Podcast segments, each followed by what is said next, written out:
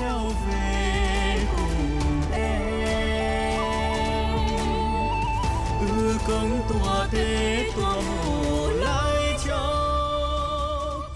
Lai Châu tình người trong mây là chủ đề của chương trình nghệ thuật tại lễ khai mạc ngày hội. Đêm khai mạc diễn ra trong sự hân hoan, phấn khởi của hàng nghìn nghệ nhân, diễn viên và quần chúng nhân dân.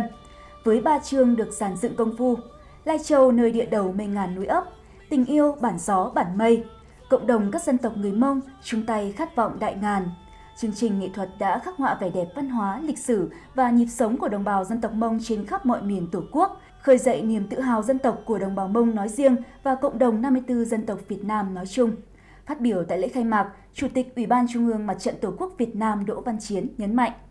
Ngày hội là dịp để đồng bào các dân tộc thiểu số nói chung, đồng bào dân tộc Mông nói riêng thông qua lời ca tiếng hát, điệu múa, tiếng kèn, tiếng sáo để bày tỏ tình yêu với quê hương đất nước, niềm tin tưởng và lòng biết ơn sâu sắc đối với Đảng, nhà nước và Bác Hồ kính yêu. Qua đó đề cao hơn nữa ý thức trách nhiệm, giữ gìn, bảo tồn và phát huy văn hóa truyền thống tốt đẹp, củng cố sức mạnh của khối đại đoàn kết toàn dân tộc Đại diện cho tỉnh Lai Châu, địa phương đăng cai Ngày hội Văn hóa Dân tộc Mông lần thứ ba toàn quốc, bà Giàng Báo Mỉ, Ủy viên Trung ương Đảng, Bí thư tỉnh ủy Lai Châu cho rằng việc tổ chức ngày hội là hoạt động quan trọng của ngành văn hóa, thể thao và du lịch cả nước, đồng thời là một trong chuỗi các hoạt động thiết thực của tỉnh, thích ứng an toàn với dịch COVID-19. Trong thời gian tới, chúng tôi sẽ tập trung đẩy mạnh việc giữ gìn, bảo tồn và phát huy các giá trị văn hóa tốt đẹp của các dân tộc gắn với phát triển kinh tế du lịch bền vững, tiếp tục phát huy truyền thống đoàn kết, chung sức đồng lòng, đẩy lùi dịch bệnh COVID-19, khôi phục và phát triển kinh tế xã hội.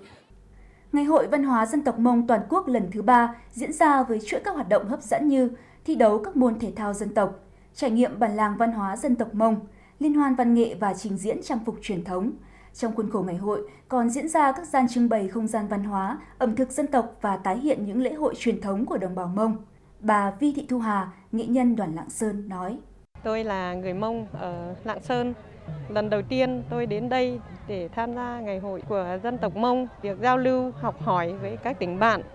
Tôi cảm thấy à, rất là vui và phấn khởi. Qua ngày hội văn hóa thì tôi cũng à, rất mong quảng bá về cái à, nét đẹp của dân tộc Mông của Lạng Sơn tới tất cả các bạn bè mọi miền Tổ quốc.